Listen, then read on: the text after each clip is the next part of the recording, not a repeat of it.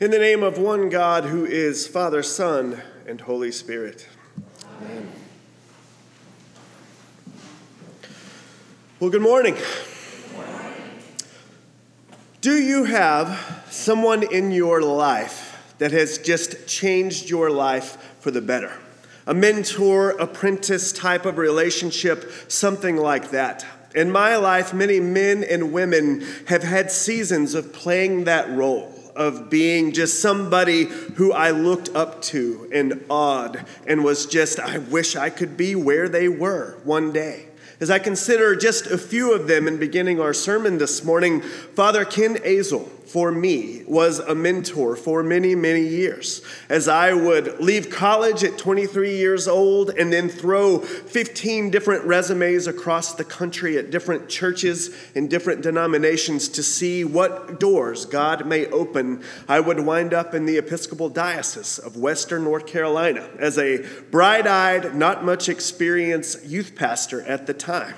And our relationship would grow from there, where he would be just a lot of guidance, and we would have our weekly meetings where we would pray for one another, share life together, and talk about the ups and downs of ministry. I am thankful for the several years that he poured into me as a youth pastor and then as well in prep- preparation for ordination. He walked with me through that 10 plus years of my life. And I have a relationship like that with Joe as well. As we, Tuesday mornings is our time where we share an hour, and it's not enough most of the time to share our lives. And we pray together, talk about ministry, what we're getting ready for the coming week, and then we spend time in prayer where he shares with me his experience with guidance, some motivation, and some inspiration.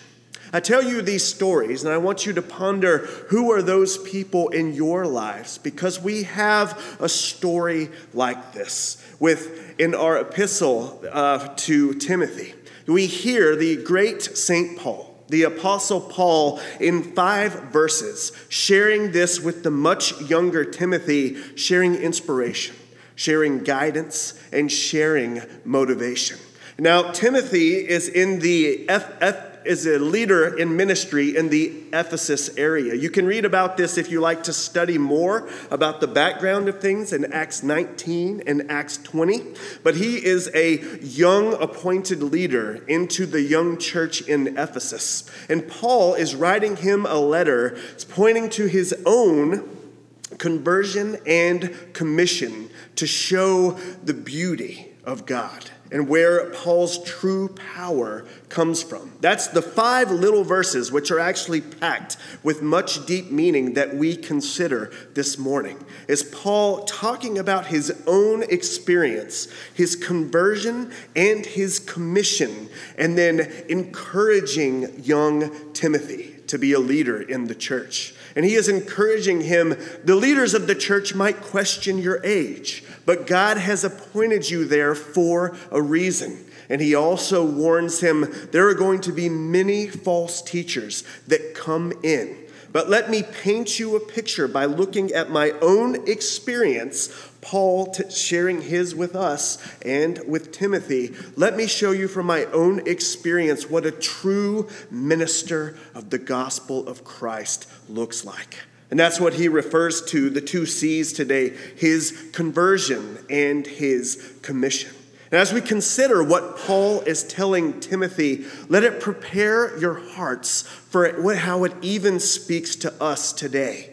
On the road to Damascus is where Paul would come into contact with God and through Christ, and it would change his life. We hear the language that Paul uses in these five little verses in Timothy this morning.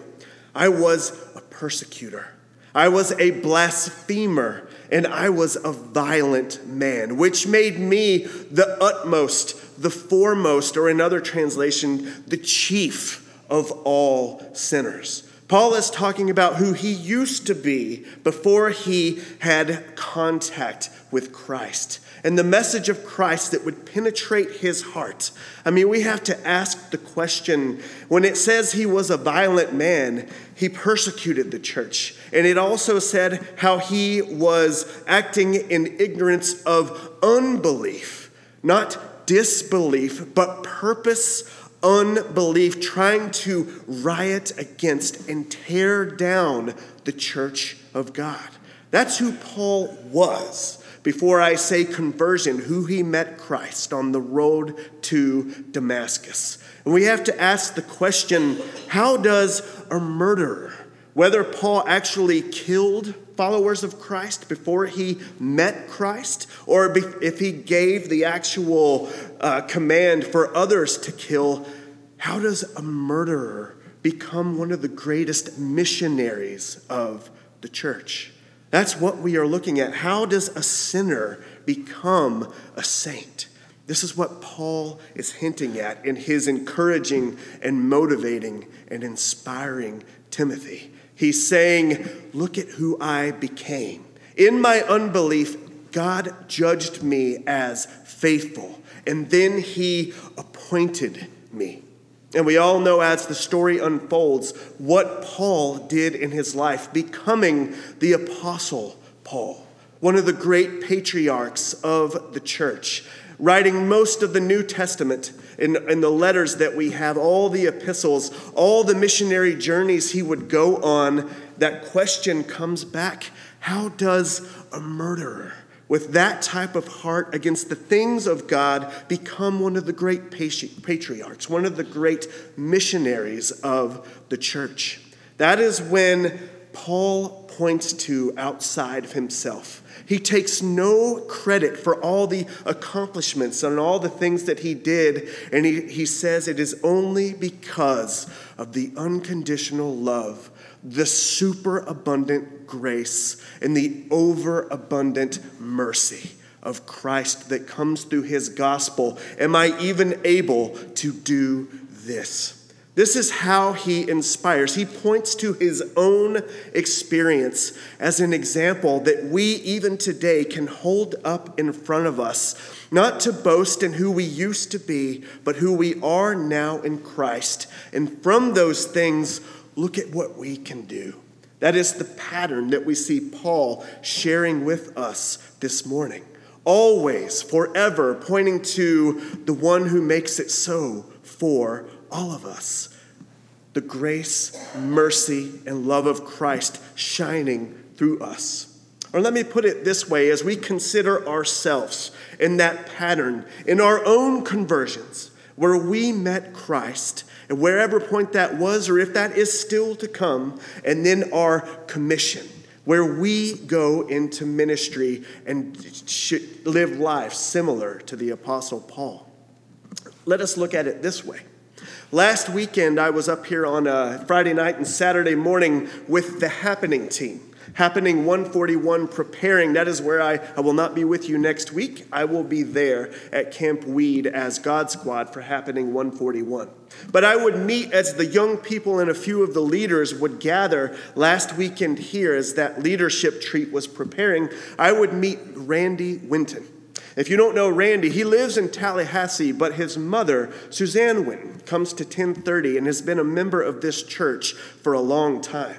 Just in a brief little conversation, Randy and I spoke about how his father was one of the original, if not the original, I don't remember exactly, uh, senior wardens of this parish. And he also would point up to one of the stained glass windows in the back where you will see the name Charles Winton.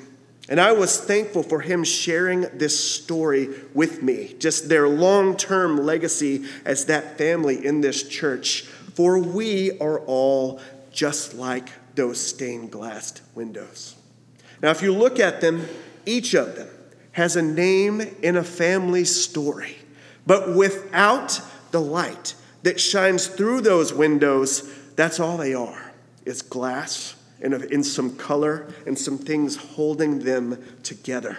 But when the sun, when the light shines through, when the vibrance and the brightness of God's grace shines through, when the love of God shines through, and when the mercy and our faith that comes from God shines through those windows, a great story unfolds that points to God and God's message of grace in our lives. That is how we, just like Paul, Paul had a season. Everybody represented in those windows, every family had a season of life. But it is God. It all points to how God has acted before time and stepped into time, resurrecting and giving all of us new life through his mercy and through his grace and through his love. That is how we are all stained glass windows. We all have a story of when God penetrated us, when we, acting in unbelief or disbelief, may have even, just like Paul, persecuting the church of God, or somewhere along those lines, we are all sinners apart from God. And the Holy Spirit comes in and begins to rip the hard walls and the bricks down around our hearts, softens them, and prepares us for ministry in our church. And from there, once we know his message in worship, in thankfulness, we begin to serve. And our ministries, it may be in the pulpit, or you may be considering becoming clergy, or as a lay person, you all have a ministry. And you may be into that ministry, living it full out, or that may not have been presented to you yet. But remember what Paul said who I used to be, how I met Jesus, and how it transformed me. And then look at the life I lived, all because of Him coming into my life. That is the source of power, His grace, His mercy, and love. I'll close this morning as we ponder all of these things you are free. When you feel that temptation, as we all do in the human experience, to remember our sins of the past or even our ongoing failures, it's just like Mexican pile on with grace. More grace, more grace, and more grace that erases that story forgotten as you walk in your new identity, just as Paul did. We see it ending in the last line, verse 17 of what we have in our epistle this morning. Paul actually uses what has become a doxology. Ology meaning the expression or study of, and in the Greek, doxa meaning the glory of God. Verse 17, as we opened up in our opening hymn, says this as the expression and praise and thankfulness of the glory of God, the immortal the invisible, God only wise. That is why we gather. That is how we are changed, and it's how we walk forward in service and outreach and ministry to God. What a journey we get to be on, and we get to do it together. All pointing, just like the stained glass windows, the story is not complete, and we all get a season, but it all points to the work of Christ in our lives. The immortal, immortal, invisible, God only wise. All praise be to the God who made it so for us all. Amen.